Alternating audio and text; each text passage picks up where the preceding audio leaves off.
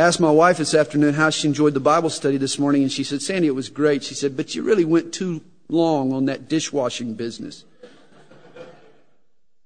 I thought she'd say that. The book of Judges, Judges chapter 1. Let's pray before we get started. Steve, you could turn this up just a little bit. I appreciate it. Father, we thank you tonight for your word. We thank you for our journey through the scriptures, and we pray that you'll speak to our hearts tonight, Lord, as we move through a wonderful book, an exciting book, a book chock full of important lessons for us. Encourage our hearts tonight, Lord, as we study your word. In Jesus' name we pray. Amen. You know, when I think back on my past, my deepest regrets are the missed opportunities, the what ifs, the if onlys, the could have beens. Times when God set the table, but I didn't come to dinner.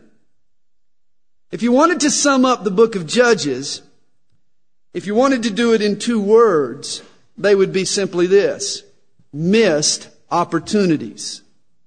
The years after Joshua's death could, could have been a golden age for Israel, but instead it was one of the darkest periods in their history.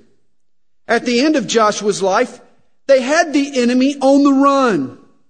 But rather than finish the job, drive out the Canaanites as God had commanded, the Hebrews instead chose to tolerate the enemy, worship their idols, and compromise with their sin.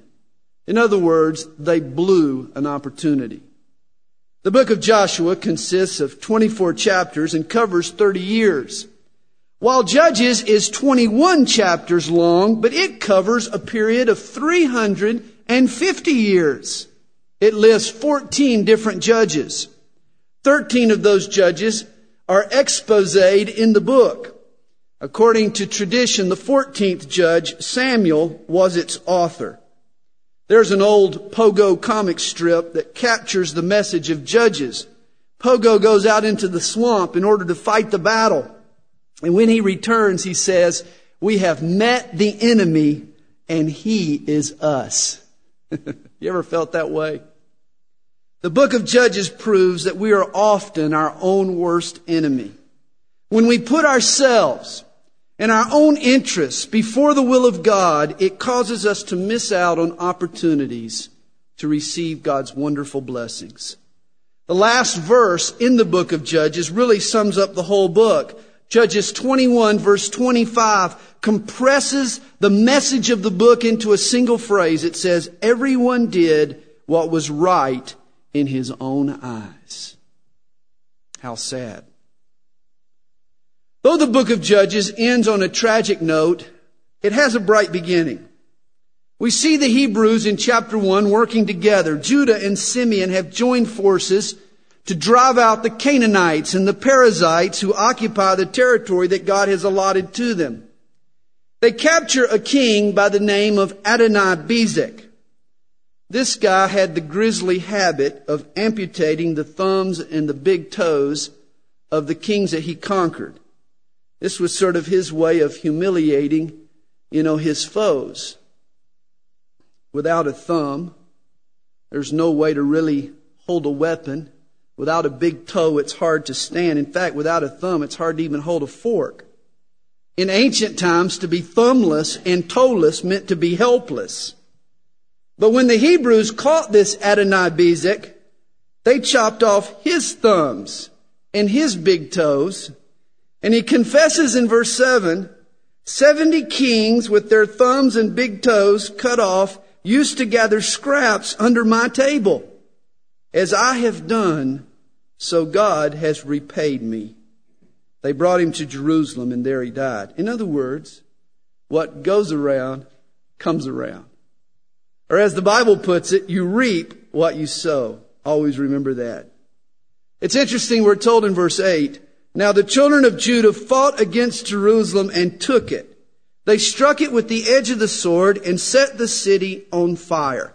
Why then does David have to take the same city again 400 years later? I'll tell you why. It's really indicative of Israel's problem. Israel had a poor follow through. My wife plays tennis, and on occasion, I bless her with some excellent free coaching. She always appreciates it, I'm sure. And one of the tidbits I keep telling her, honey, a good serve requires an excellent follow through. If you want to have a good serve, you've got to follow through. And the same is true when it comes to serving God. Whenever you serve the Lord, don't do it halfway. Follow through. Complete the job. Don't leave it for a King David or a Pastor Sandy for that matter to have to come around afterwards and finish the job. Complete what you neglected. A job's not over until it's over. If you want to be a good servant, have a good follow through. Also in chapter 1, Caleb promises his daughter Achsah in marriage to any man who takes the Canaanite city of Kirjath Sepher. Achsah must have been a knockout because the deal motivates Othniel to knock off the Canaanites. And Caleb really kills two birds with one stone. He finds a brave, courageous, faith-filled man for his daughter and he conquers the city at the same time. In verse 18, Judah also takes Gaza, Ashkelon, and Ekron. But again, they don't maintain these possessions. Years later, we'll find that these cities become Philistine strongholds. You see, it's not enough just to gain ground spiritually. If we later turn loose of what we've gained, if we lose what's been accomplished, Hebrews 10 tells us, hold fast the confession of our hope. G.K. Chesterton once said, the only way to love anything is to realize it can be lost The only way to love anything is to realize it can be lost. There are what I call Teflon Christians. Nothing sticks. God teaches them and blesses them, but they seem to forget the lessons and ignore the blessings as soon as they occur. Guys, when the Lord opens your eyes to a truth, when He does a work in your heart, remember it. Hold on to it. Embrace it by faith. Don't let the devil steal it away. The only way to love anything is to realize it can be lost. Verse 19 tells us, So the Lord was with Judah, and they drove out the mountaineers, but they could not drive out the inhabitants of the lowland because they had chariots of iron. The Canaanites had already entered the Iron Age, and they had built a fleet of chariots. And rather than trust God, Judah became intimidated by the new technology. Let's not fall into the same trap. We need to realize that space age physics and biotech genetics still fall under the authority of the Word of God. The Bible speaks to every area of life.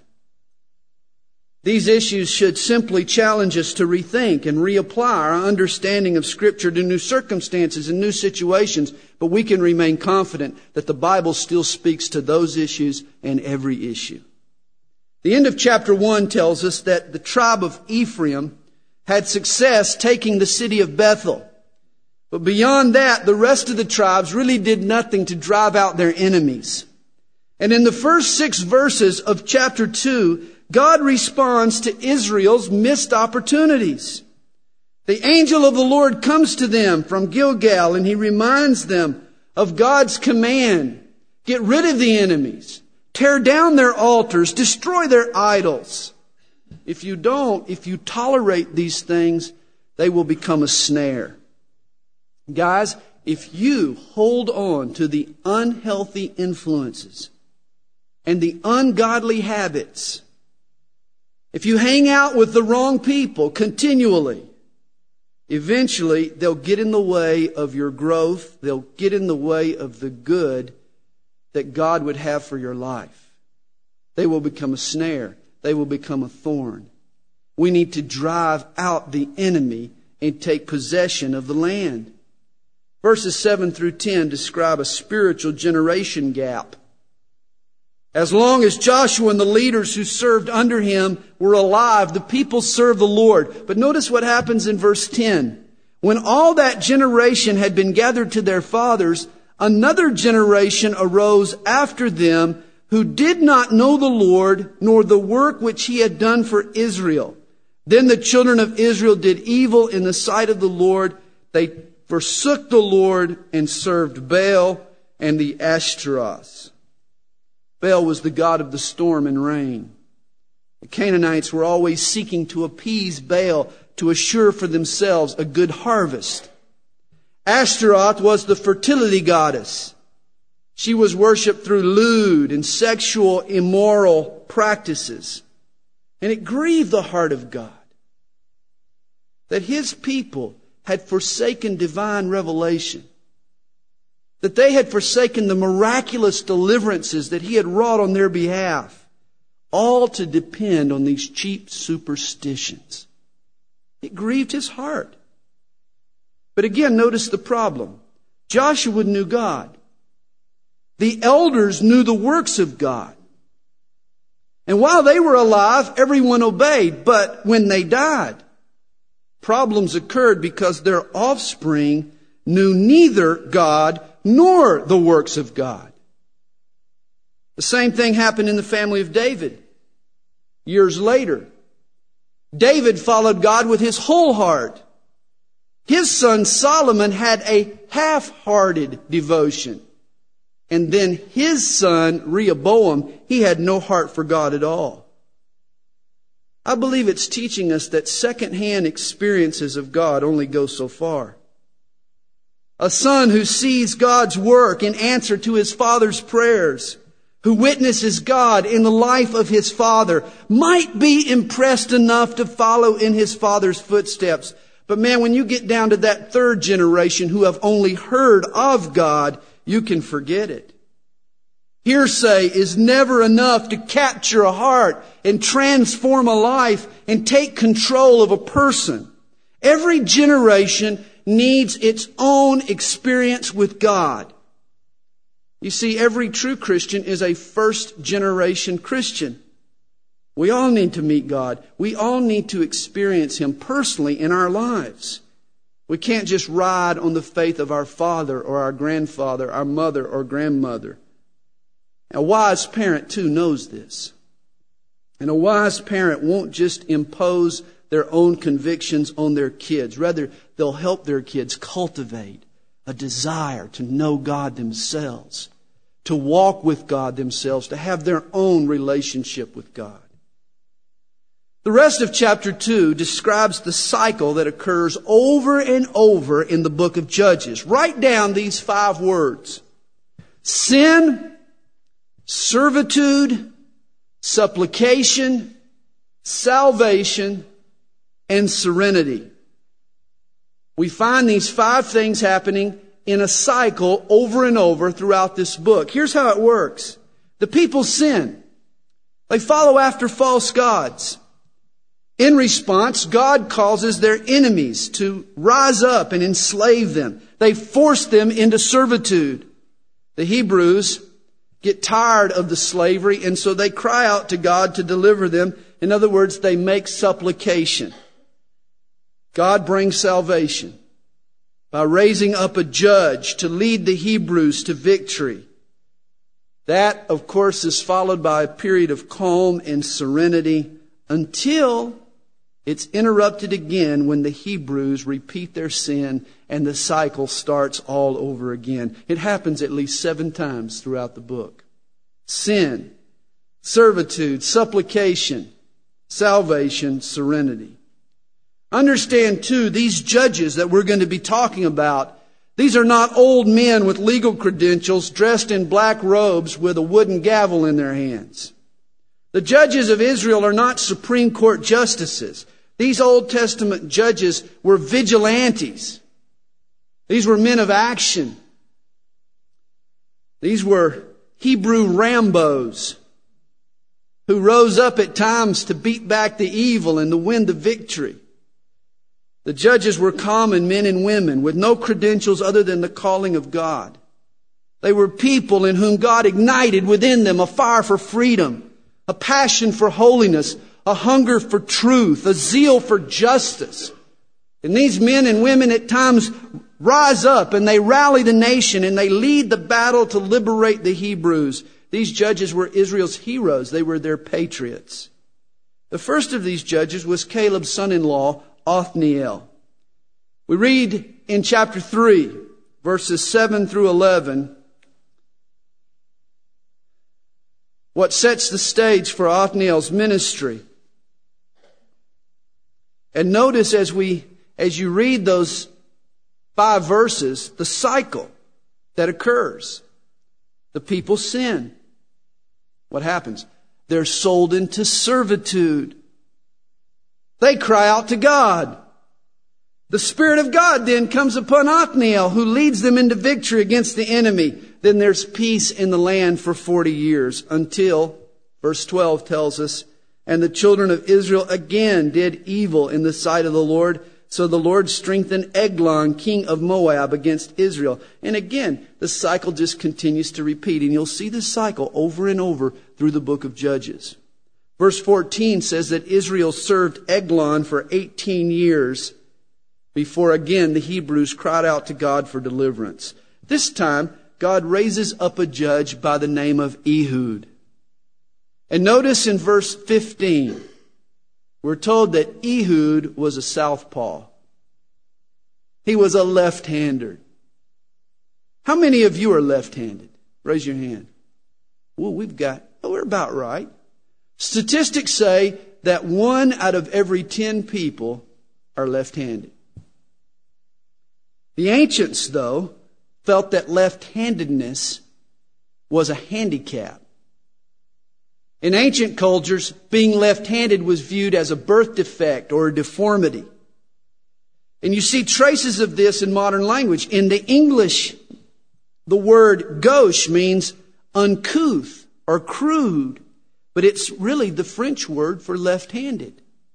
The Latin word for left-handedness gets translated into English as the word sinister, which of course means evil or wicked.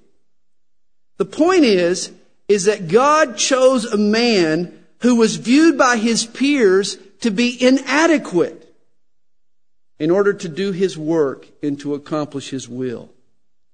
It made sure that when the victory was won, the credit went to God and not to the instrument that he had chosen to use. Now, Eglon had made Jericho, which is called here the city of palms, his headquarters. And that's where Ehud went to present tribute to Eglon. Afterwards, Ehud told the king that he had a secret message from God. And Eglon took the bait. He sent his servants out of the room. Now, Eglon needed to go on one of those slim fast diets because he was just downright fat. Extremely obese. So much so that it was even difficult for him to get up out of the chair. And as he stood, Ehud was able to reach his left hand down under his robe and pull out the dagger that he had strapped to his thigh. He must have put his right arm around the king's shoulder, you know and pretended to want to whisper in his ear. I've got a message from God for you, Eglon. but instead of whispering it in his ear, he stuck it in his gut. And he drove the dagger into his stomach. Eglon got the point of the message. Verse 21 says, that Ehud stabbed the dagger so far into Eglon's stomach that the fat wrapped around the knife's handle. And he just sort of left the dagger as his calling card, you know, and split. He escaped. He went back to Ephraim where he rallied the Israelites to attack the Moabites. A great victory was won and the nation remained at peace for the next 80 years. There are several lessons, though, we want to learn here. First, Understand, God used Ehud's perceived weakness to win the victory. He stabbed the king with his left hand. And guys, God will use your weakness to accomplish great things. He wants to take your weakness and turn it into a strength. God will turn your weakness into a strength when you turn your weakness over to Him. We need to stop using our handicap, our weakness as an excuse and learn to see it as an opportunity for God to show Himself strong. Also, the New Testament calls the Bible, the Word of God, the sword of the Spirit. This is a dagger. It's a spiritual dagger. Its message cuts. It gets to the point. It penetrates fleshly thoughts and carnal ways.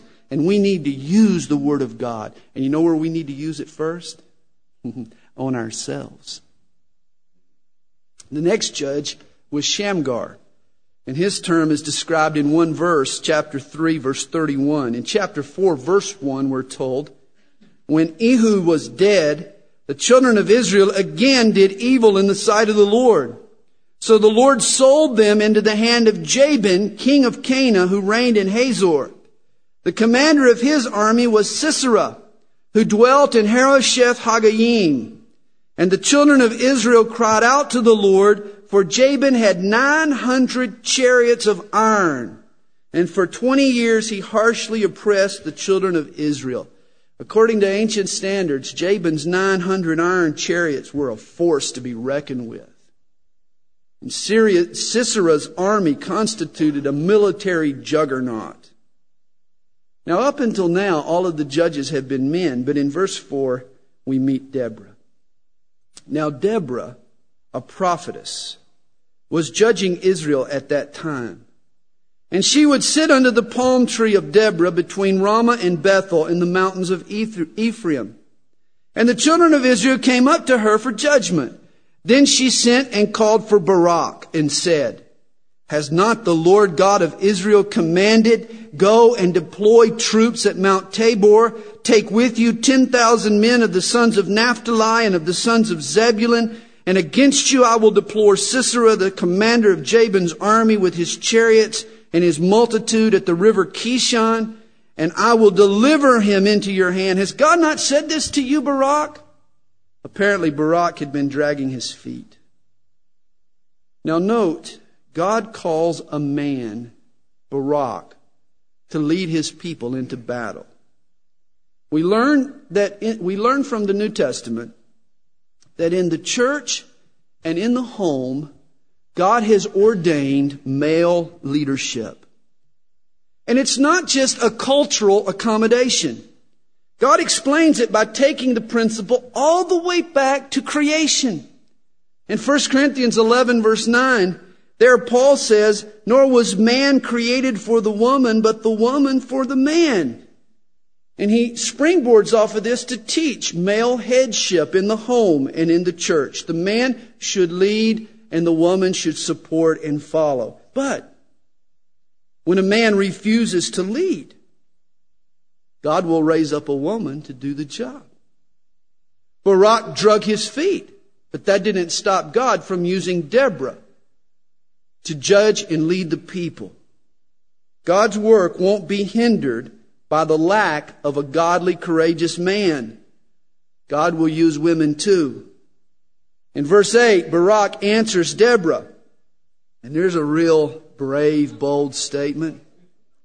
If you will go with me, then I will go. But if you will not go with me, I will not go.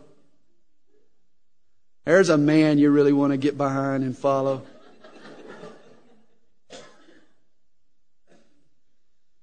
Deborah was obviously a very capable, a very strong-willed woman, but she knew the importance of spiritual leadership. She knew it was important for Barak to take the lead.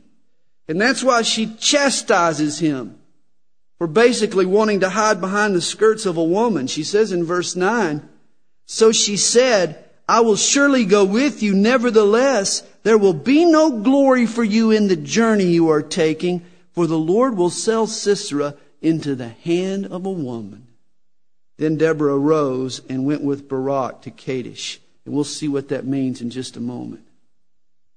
In verse 14, a sheepish Barak finally stops dragging his teeth, uh, his feet. But what's funny is that Deborah is the one that has to motivate him even to get into battle. She's the one that issues the command to charge. She shouts in verse 14, up! For this is the day in which the Lord has delivered Sisera into your hand. Has not the Lord gone out from before you? It wasn't Barak that gave the charge, it was Deborah. Verse 15, though, tells us that Israel routed Sisera's army. The general, though, escaped. And Sisera hid in the tent of a woman by the name of Jael. Sisera asked Jael for some water to drink. Instead, she gave him some milk, which, as you know, is a natural sedative. Whenever I'm having trouble going to sleep, I always go down and get me a big glass of milk. It helps. And so he drinks this big glass of milk and he falls asleep. And as Sisera snoozes, Jael slips in, takes a tent peg, and hammers it through his temple into the ground. Jael's a nice hostess, you know, taking care of her visitors.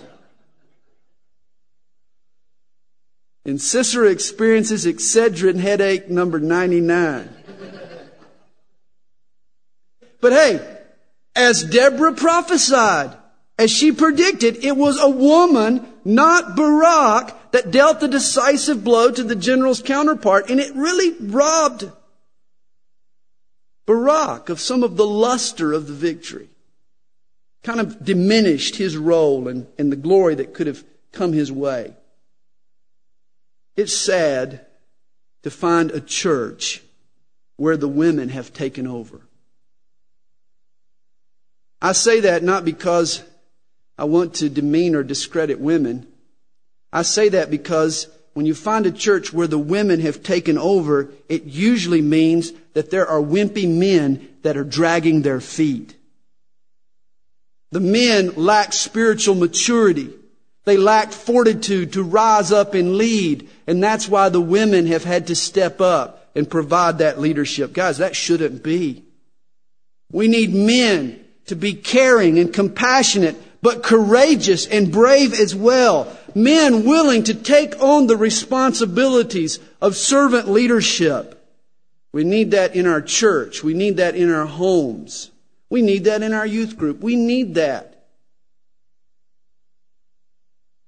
In our society, men who are willing to rise up and lead. And you know, I've never met a woman who resented a man who really wanted to lead in the right way, who wanted to be a servant leader, who wanted to be a loving leader. I've never met a woman who resented that. Chapter 5 is the Song of Deborah that she sings after the victory. And it sheds further light on the battle. I love verse 2. And this is an incredible thought for me. It says, When leaders lead in Israel, when the people willingly offer themselves, bless the Lord. Hey, when church leaders rise up in faith and demonstrate wisdom and courage and lead, when people trust their leaders and willingly follow, it's a combination that blesses the heart of God. Did you hear about the mother who went into her son's room one morning to wake him up to go to church? She said, Now come on, Johnny, it's Sunday morning and you have to go to church. Get up, you're running late. The son rolled over and he complained, Ah, oh, mom, do I have to go to church every Sunday? And she responded, Of course you do. You're the pastor.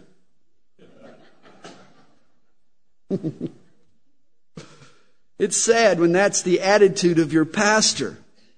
Leaders need to lead. The church today suffers from a lack of wimpy leadership. Men are afraid to take a stand. Men are afraid to take a set a course and lead the people. But when you have leaders that lead, and when you have followers who follow, that combination blesses God. And when you have a leader that leads, the members of the church need to support the course that the leader sets. It's been said, when you can't lead and won't follow, all you do is make a dandy roadblock. We don't need roadblocks. We need stepping stones. We need bridge builders. It all came together for Barak. The leaders led and the people followed. Both worked together, each doing their part, and guess what happened? God won a tremendous victory. And when the leaders of this church lead, and when the people of this church follow, also it all comes together, and God wins a tremendous victory. Verses 13 through 18 of chapter 5 chart the participation of the various tribes in the battle. Those who chickened out and those who are eager to fight for the Lord. Verse 18 says that Zebulun jeopardized their lives to the point of death. Commendable. Whereas according to verses 15 and 16, Reuben had great resolves of heart, but ended up sitting among the sheepfolds. In other words, they had good intentions, but they lacked follow through. It's true, not just in tennis. A good serve requires a good follow through. Verses 20 and 21 suggest that Barak got some celestial help while fighting Sisera in his iron chariots. We're told that the stars and their orbits and a flooding Kishon fought for Israel. What does that mean? Well, perhaps God pelted Sisera with a hailstorm, maybe.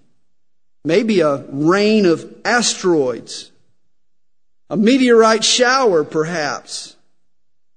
It seems that the same phenomena helped Joshua in his battle. You remember the long day of Joshua in our study there. Those same phenomena may have assisted Barak in this battle as well. Now understand the Kishon is normally a dry riverbed. It fills with water only during heavy rains. And so the fact that the Kishon overflowed and flooded implies that there was a tremendous thunderstorm during the battle. Now imagine yourself being one of Sisera's soldiers, sitting in an iron chariot, stuck in the mud, in the middle of an intense electrical storm. Lightning flashing all around you. And you sitting in an iron chariot. You're not feeling very comfortable. You're not feeling very safe. The chariot suddenly became more a liability than an asset. Isn't that funny? That's what Judah was afraid of. The chariots that had been built. And yet God turned that chariot into a liability rather than an asset. Isn't it amazing how quickly God can turn the tide? I love how Deborah's song closes. Thus let all your enemies perish, O Lord, but let those who love him be like the sun when it comes out in full strength. Isn't that beautiful? Chapters 6 through 9 recount the amazing story of a man named Gideon. It begins with another cycle of sin and servitude. This time, Israel becomes slaves of the Midianites. And we're told in verse 5 that Midian employs a new weapon. At harvest time, they invaded the land on camels. And for the first time, camels are used in battle. The Midianites came into the land and they stole away the crop and it impoverished the Hebrews. Finally, Israel humbles herself and cries out to God. And in response, the angel of the Lord appears to a farmer by the name of Gideon in verse 11. Now, usually farmers are down at the threshing floor pulling the oxen in order to thresh the wheat. It's an open area, plenty of activity. Everyone knows they're there. They can be seen. They're out in the open. But Gideon is not at the threshing floor. He's in the wine press. And he's not using oxen to thresh out the grain. He's doing it by himself. In other words, Gideon is working in seclusion. Gideon is undercover. Gideon is scared to be seen out in the open. Understand, Gideon is the most unlikely hero in all of the Bible. When God comes to him, he's defeated. He's frightened. He's even skeptical. And it must have sounded like a joke when God's messenger greets him, The Lord is with you, mighty man of valor. That's not how Gideon was feeling at the time. Notice the first word out of his mouth is an admission of doubt. Where is God? In essence, is what he said. Verse 13. If the Lord is with us, why has all this happened to us? And where are all his miracles? Where is God? It's interesting that God doesn't argue with Gideon. Instead, he challenges his faith. God announces to Gideon that he will use him to deliver Israel. And Gideon scoffs. In verse 15, he says, How can I save Israel? My clan is the weakest in Manasseh, and I am the least in my father's house. Finally, Gideon asks for a sign. He takes meat and bread, and he lays them out on a rock. And the angel of the Lord takes the staff that's in his hand, and with one touch, he starts a barbecue. He touches the meat and bread with his staff, and fire issues out of the rock and consumes the meat. Burger King is not the first person to come up with the flame broiled burger. Now, apparently, Gideon's own father was one of the men who had worshiped Baal. And God tells Gideon to tear down his father's altar, chop up the wooden idol, use it as firewood, and offer a sacrifice to the Lord Jehovah. This was a bold act.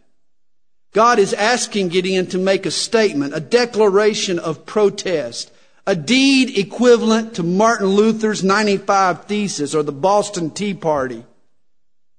He's asking him to make a profound statement, a protest here. Now Gideon's faith is rising, but it's not yet where it needs to be. He obeys. but if you read carefully, he does the deed at night so he can remain anonymous. Gideon is like many of us. He's applied for God's secret service. The only problem is, is that God doesn't have a secret service. God expects all his servants to be willing to go public, to be known as his servants. The next day, when it's discovered that Gideon was the one who had torn down the altar of Baal, the Baal worshippers, they come to him and they want to offer him as sacrifice. But Gideon has won his first convert, and guess who it is? His own father comes to his defense. Dad has seen the folly of this idolatry. He says to them, what kind of God allows his altar to be bowled over and his image to be used as firework. Let's think about this, guys. And he challenges his own countrymen to let Baal defend himself. In fact, Gideon receives a new name. He's called Jerubbaal, which means let Baal plead. Why are we taking up, why do we have a God we have to take up for? He's saying, you know. You know, if, if this God were really worth worshiping, he wouldn't have allowed a man like Gideon to come and bowl over his altar anyway. Now, Gideon's act of faith does not go unnoticed. This does make a statement that reverberates throughout the land. The Midianites and the Amalekites, they find out about it, and they come and they camp in the valley of Jezreel, which is the same valley that the Antichrist will one day camp in during the Battle of Armageddon. They come to stamp out the uprising that's been started by Gideon. Gideon's daring act, it stirs the hearts of the Hebrew people. Revival breaks out in the land, and scores of Hebrews rally to Gideon in order to fight against the Amalekites and the Midianites. In verse 34, we're told, the Spirit of the Lord came upon Gideon. God is working in Gideon, but his faith is still weak. And in verse 36, he asks for another sign. If you will save Israel by my hand, as you have said, and he asks for a sign. Now, God wants us to base our faith not on signs or fleeces, but on His Word.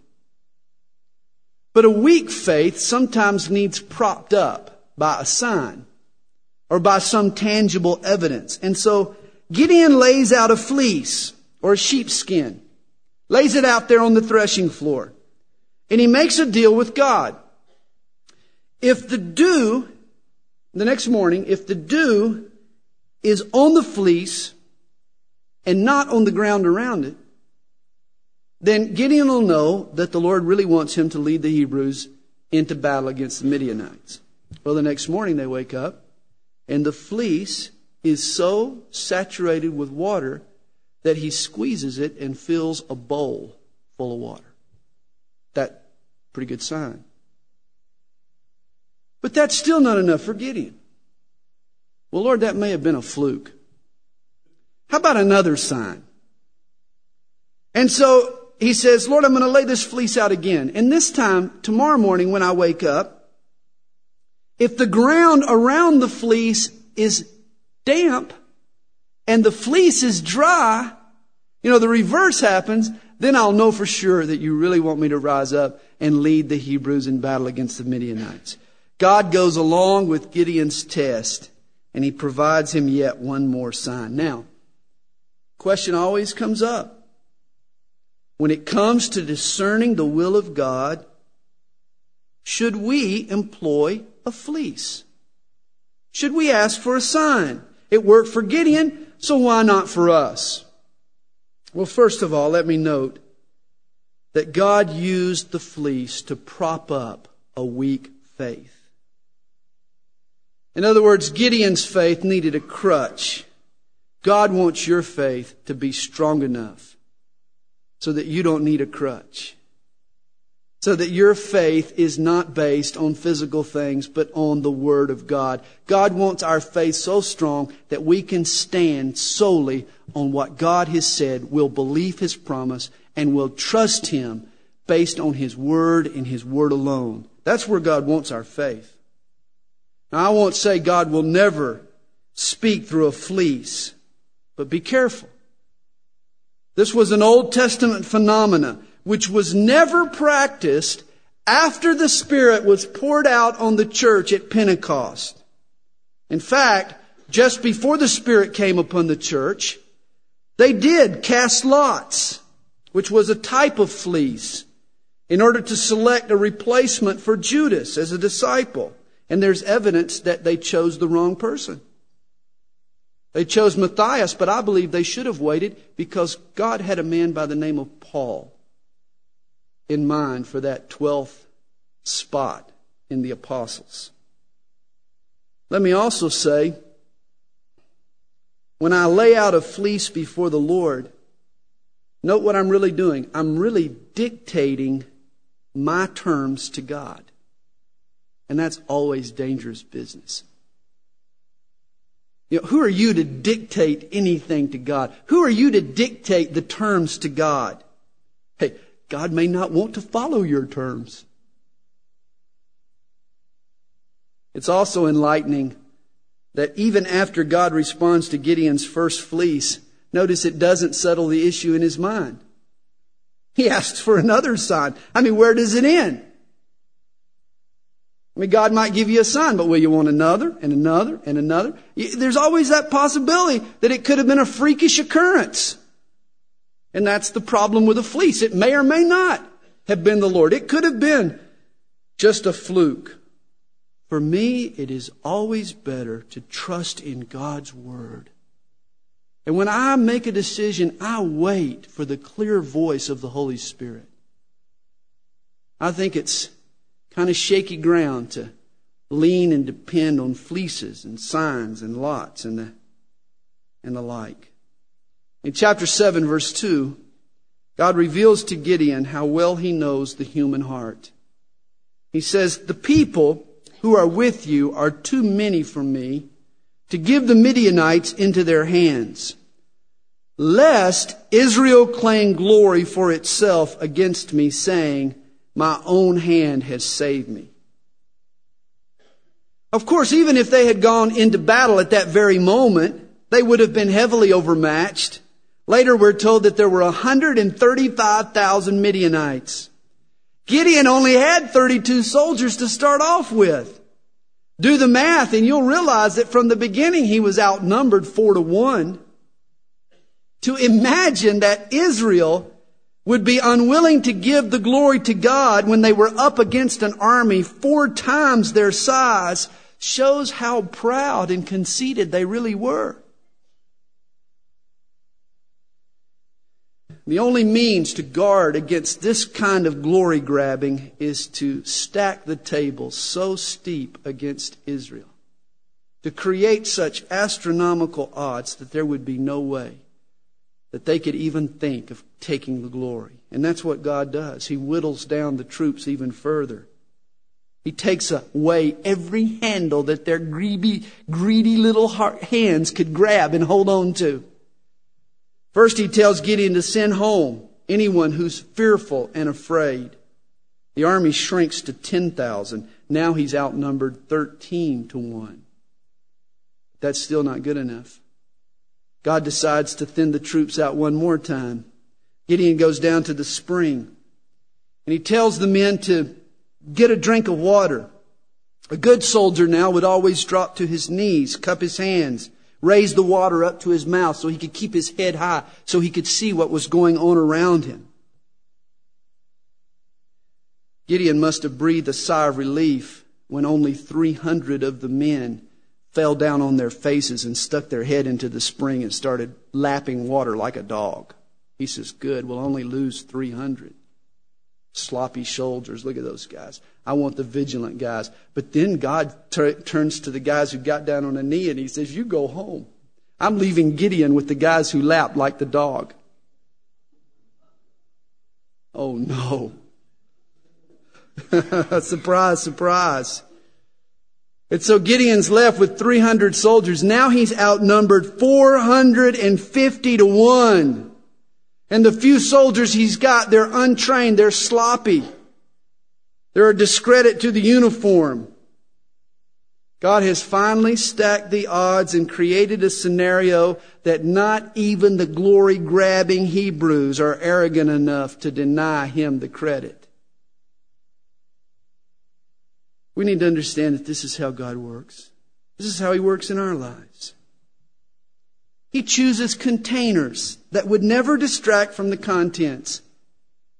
Simple, ordinary, sinful people like you and me. He puts his treasure in clay jars. Corinthians tells us.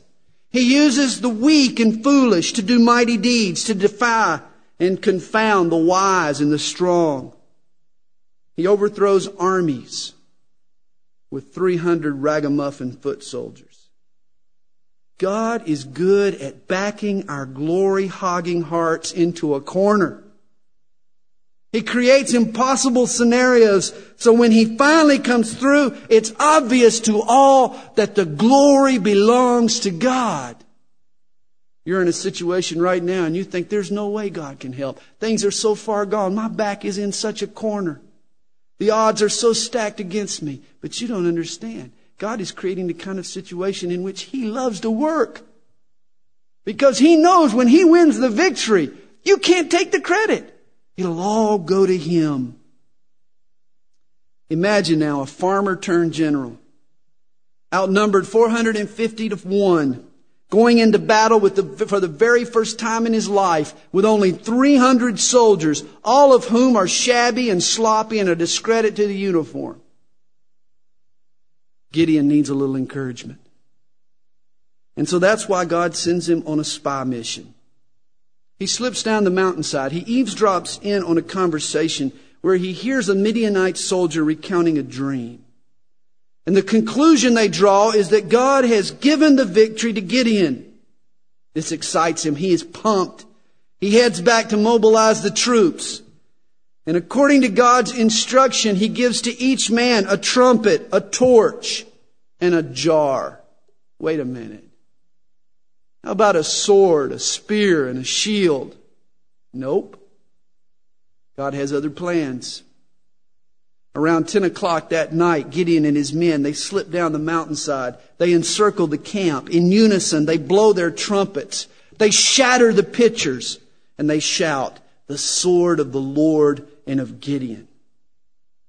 The Midianites, they wake up, but they're still kind of groggy and senseless. They hear all this racket. They suddenly see these torches blazing on the mountainside. They conclude that the army of Israel has launched a surprise attack. The men of Midian, they panic. And in the dark, they end up turning their swords on one another. And those that aren't killed end up fleeing from the battle. Chapter 8 records the mop up. And the punishment that Gideon applies to two Israeli cities who side with the kings of Midian rather than side with the sword of the Lord. In verse 22, Israel wants to crown Gideon as king. He answers them in verse 23, I will not rule over you, nor shall my son rule over you. The Lord shall rule over you. Now I think this is tragic. Even after the point that God made in the battle, the people still would have robbed God of the glory and given it to Gideon had he not stopped them. They want to make him king. He says, No way. God is king. Worship him. I think we need to beware. For often, after you have been used by God, people who've been blessed by your ministry will want to turn around and put you on the pedestal. Wait a minute. I didn't do anything. All the glory went to God. But you're the only person they can see. And they'll want to elevate you. They'll want to pat you on the back. They'll want to put you on the pedestal. And you need to turn it down. It's your responsibility. It's your duty to turn it down. You and I are not pedestal material. Are we? We need to give God the glory. Great things He has done. We need to turn our backs to the shouts and the applause and the praise. A truly great man or woman doesn't forget who deserves the credit. It all belongs to God. Gideon refuses a crown, but he does mold an ephod. Remember, an ephod was a priestly garment. Some scholars speculate that though Gideon turned down the throne, he did desire priestly influence. And one thing we'll notice in the book of Judges is the conspicuous absence of the priests. And perhaps Gideon sensed a need for a priestly presence. Remember the ephod held the Urim and the Thummim. These were the means by which the priest would discern the will of God. And I believe that this golden ephod could have been intended by Gideon as sort of a permanent fleece. Some kind of mechanical means for deciphering the will of God. Walk up to the ephod, you know, ask your question, and presto, an instant answer. Wouldn't that be nice? Just a will of God dispenser, you know. But you wouldn't have to walk with God. You wouldn't even have to talk to Him. You wouldn't have to pray. You wouldn't have to spend time in His presence. You wouldn't have to quiet your soul. You wouldn't have to cultivate a fellowship with God. Oh, all you'd have to do is just visit the golden ephod. I like the way that God set it up. Or if you want to know His will, you need to hear His heart. You need to get close. You need to open your ears. You need to cultivate that fellowship and that relationship with Him. Whatever Gideon's motive, it proved to be a terrible idea. It backfired because the people turned the ephod into an idol. And it became, what was intended to be a help, became a snare to Israel. Never substitute a rite or a ritual or a rule or a relic for a personal relationship with God. Don't get out your beads. You know, don't look to the relic. Don't look to the ritual. If you want to know the will of God, develop a relationship with God. Takes longer, takes more time, more effort. But that's how you know God's will. You become friends with God. And you listen to God.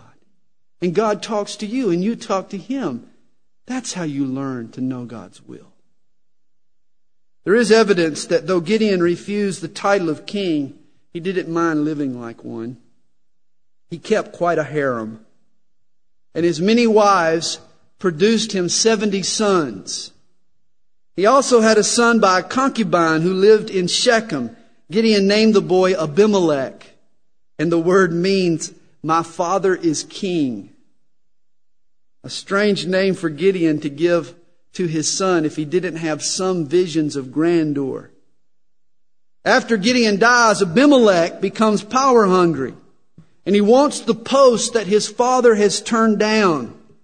He first, though, needs to rid himself of any rivals, and so he hires thugs to go and kill Gideon's 70 sons. And the only survivor is a boy named Jotham. He manages to escape and he hides from Abimelech. And in chapter 9, verse 6, the men of Shechem have all gathered together to crown Abimelech as king. But the coronation ceremony gets interrupted. Jotham appears on top of the mountain and he shouts to the crowd below. He tells a parable. He says the trees have asked several notable trees to become their king. The olive tree, the fig tree, the grapevine. But these trees are too busy with their God-given tasks. The only tree willing to be king is the bramble. And the implication is this. The wise men know that God is king and no one should take his place. It's only a sinister bramble who would try to take the place of God and become king. And Jotham predicts that fire will come out from the bramble and consume the other trees who had made him king. The king will turn on his subjects and they'll regret the day they crowned him. And this is exactly what happens the men of Shechem ends up, they end up at odds with Abimelech and they revolt. And according to chapter 9 verse 45, Abimelech comes and destroys the city of Shechem. Abimelech, though, eventually pays for his treachery against the house of his father. At the end of chapter 9, he attacks the town of Thebez, and the people hold up in the city's tower. And Abimelech is walking around at the bottom of the tower when a woman throws down an upper millstone. This was a stone that was about two feet in diameter and was about a foot thick. Hits him right on the head. And not even a BC powder can help this headache. The blow cracks Abimelech's skull. And isn't it ironic? The king gets crowned. And the fact that a woman did it inflicted insult to injury. And even in his death, old Abimelech is more concerned about his image than his suffering. He tells his male servant to draw his sword and kill him, so at least people won't say Abimelech was killed by a woman. Imagine he's about to die, and all he's concerned about is his image. Abimelech wanted to be crowned, and in the end he was. Be careful what you want. Usurp God's place, grab God's glory, and you become the object of God's wrath. The olive tree, the fig tree, the grapevine, they all wanted to serve God and serve people. Only the bramble wanted to rule over men. Even God called leaders need to have as their motive a desire to serve, not a desire to rule.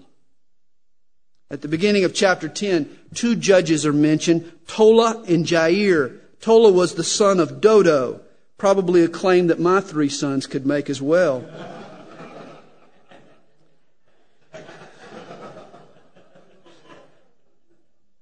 Actually, the name Tola means worm.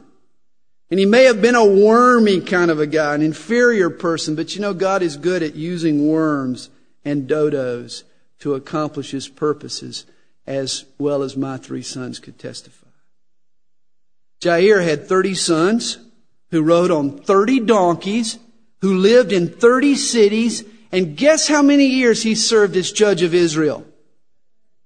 23. Sorry.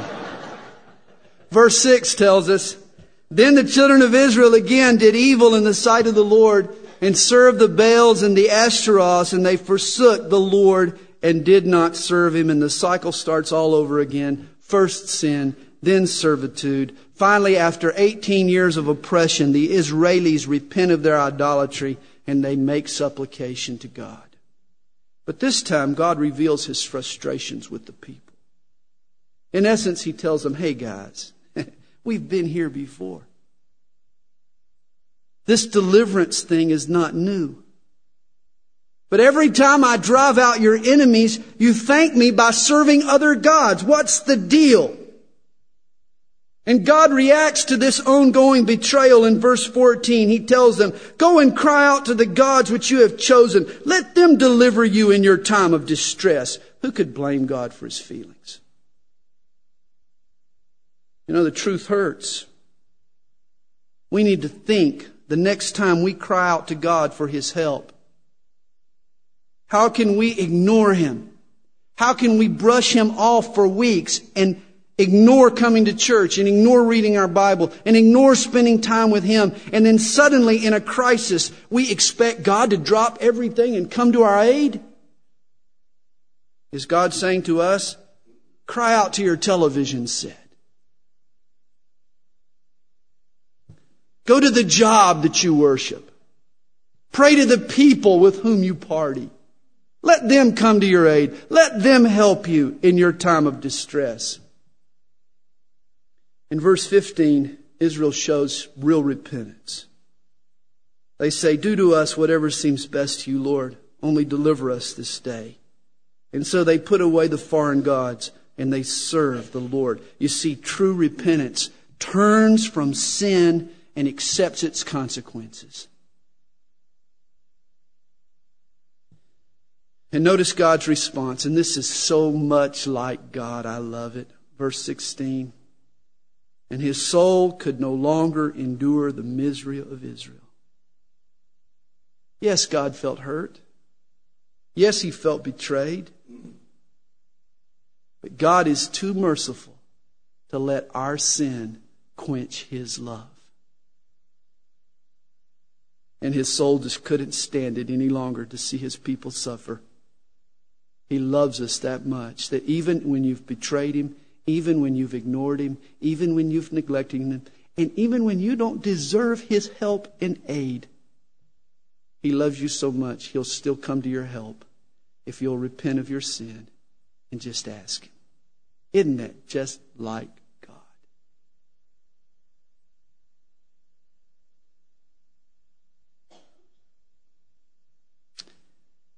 At the end of chapter 10, the two armies are preparing for battle when the cry goes out in verse 18 Who is the man who will begin the fight against the people of Ammon? The man's name is Jephthah, and we'll study him next week. Lord, thanks for your word. Thanks for the chapters tonight. We love you, Father. We ask you bless us as we go home. Give us a good week this week. Help us, Lord, to Submit to the breaking you want to do in our lives so that your light can shine brightly through us. In Jesus' name. And everyone said, You're dismissed.